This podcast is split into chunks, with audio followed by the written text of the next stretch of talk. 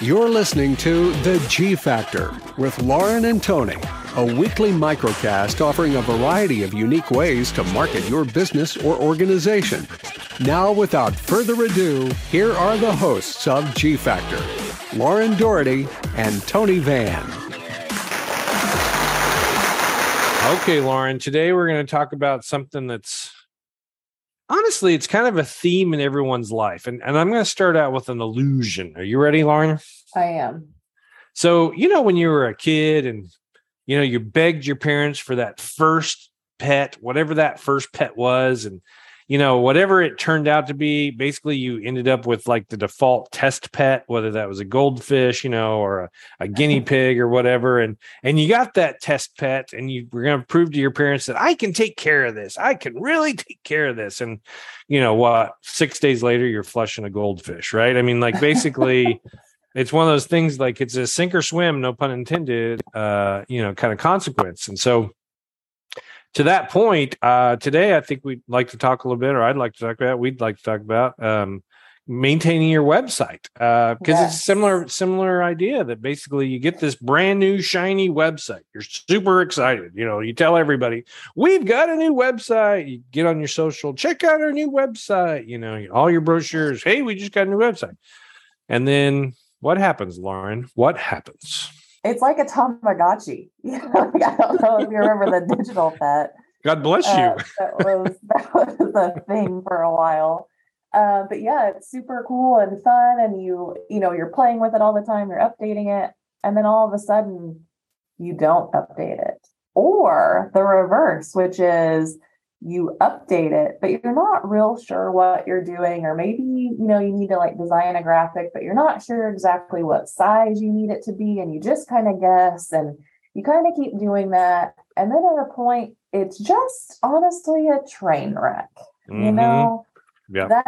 I feel like it goes one of two ways there. So, yeah, I mean, that's exactly right. What happens is either you excel with it, and that can be everything from making updates to starting a blog to, you know, changing or updating images.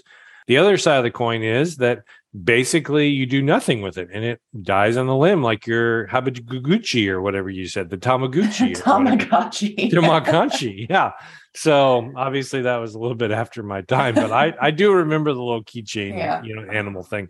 But yeah, so so I think let's get into it a little bit and talk about some of the do's and don'ts, if that's okay. So yes. I think one of the things we need to talk about is, you know, kind of to last week's podcast about ghosting social media. There is an opportunity, if you will, to create kind of a zombie website. In other words, make sure that your website receives enough attention, but don't overextend. So in other words, you know, don't create an opportunity where you're like updating every single day, and then your information either isn't accurate or it creates too much expectation. You really want the website to be an accurate representation of what's happening in your organization or your company or whatever. And to that point, when you're making those updates, make sure you pay attention to the branding of that website. So don't slam new logos in or change things. Make sure you know the colors. Candidly, make sure that you're trained well. If you're going to do updates on your own website, if you don't have the knowledge, get the knowledge. If you need to be trained, get trained. If you need help, ask for help. Yes. Most of the time, updating costs are fairly limited as compared to the quote unquote damage that someone might be able to do. Yes, I think that that's key. And I think that if you have someone you can reach out to, like you said, for training or just ask a couple of simple questions, you're going to learn so much more. And the more that you do, you know, kind of use your content management system, you'll get more familiar. But things like knowing, you know, what's your homepage rotator graphic size when you want to, you know, change it out. Those are things that you need to know. Write those down, keep those. Because it may sound small, like, oh, it was just a few pixels off, but it makes a huge difference. And just for instance, like if you're hopefully your website is responsive, it would also mess up the user experience, not only on desktop, but on mobile. And just a few pixels could cut off some vital information that you might have, you know, on that graphic. So those basics, you know, I think are big.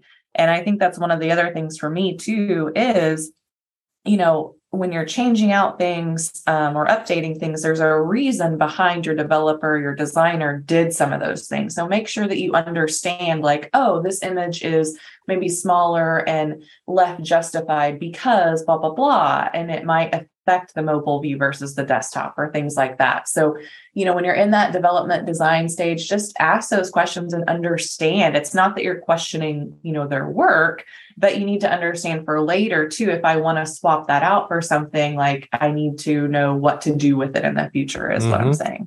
Yeah. That's right.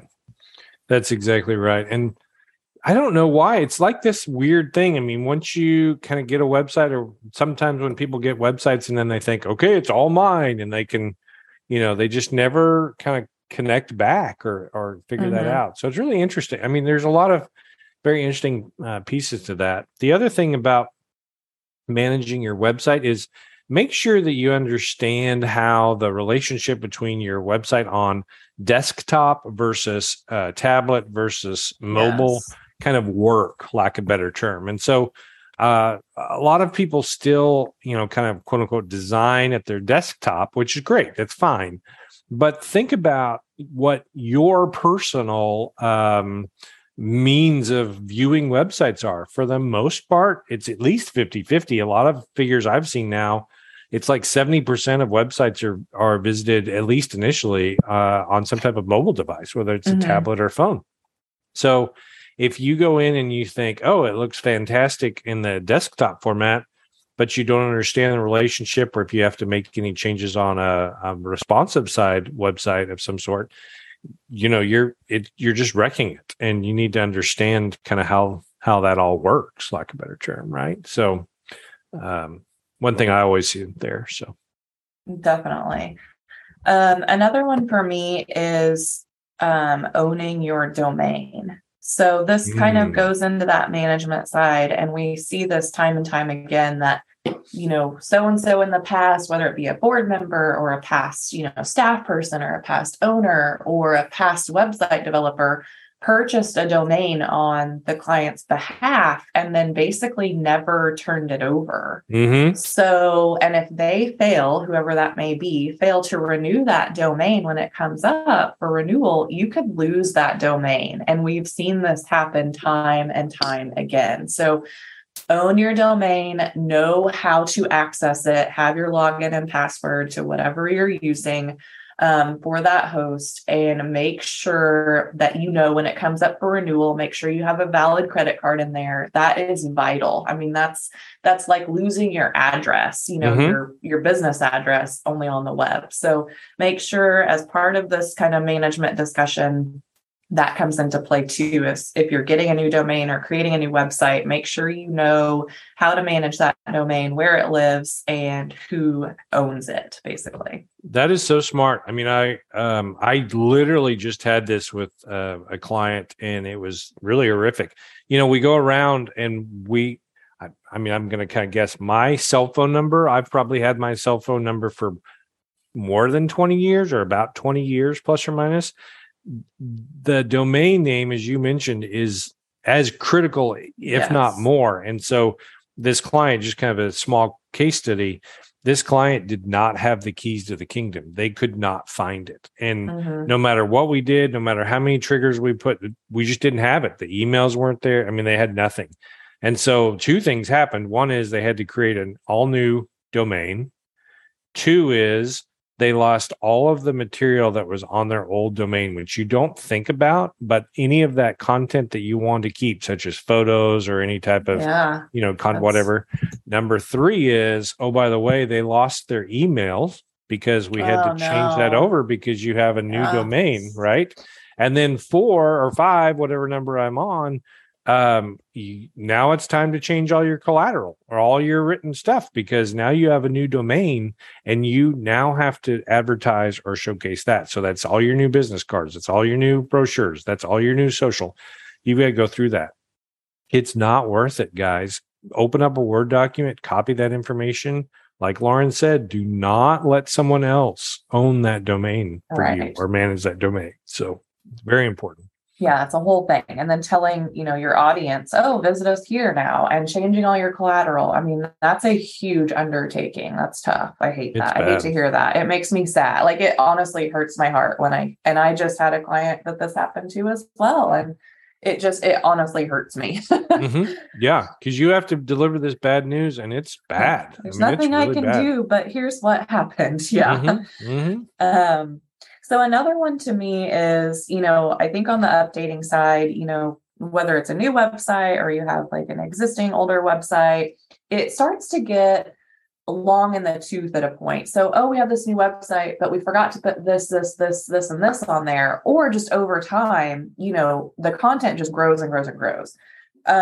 Basically, don't put everything on the homepage. And don't overextend your top level navigation to where it's like spilling over into a second row and it's hard for the user to use. Everything can't live in the top level. Everything can't live on the homepage. And kind of on that other side, you know, when you do start to realize, oh, we have a lot of stuff on our website and some important things might be getting buried that people are looking for, make sure you're analyzing your top page's traffic and ensure that you are, you know, allowing your audience, like what they're really looking for, allowing them to access that stuff easily. So make sure that your website's still serving its purpose. Just because you keep adding stuff to it, that's great. I mean, it's fresh content, but at a point, it's also not great if you're losing how it's categorized or you're losing the functionality of your navigation and different things like kind of in the mix there. So really on the content side, new and fresh is great, but make sure you're also continually like cleaning out the closet. You know, like you buy 3 new things, come home and you got to get 3 things out of your closet, you know, kind of the same operation on your website. So think about that on the content side. Yeah, that's so smart.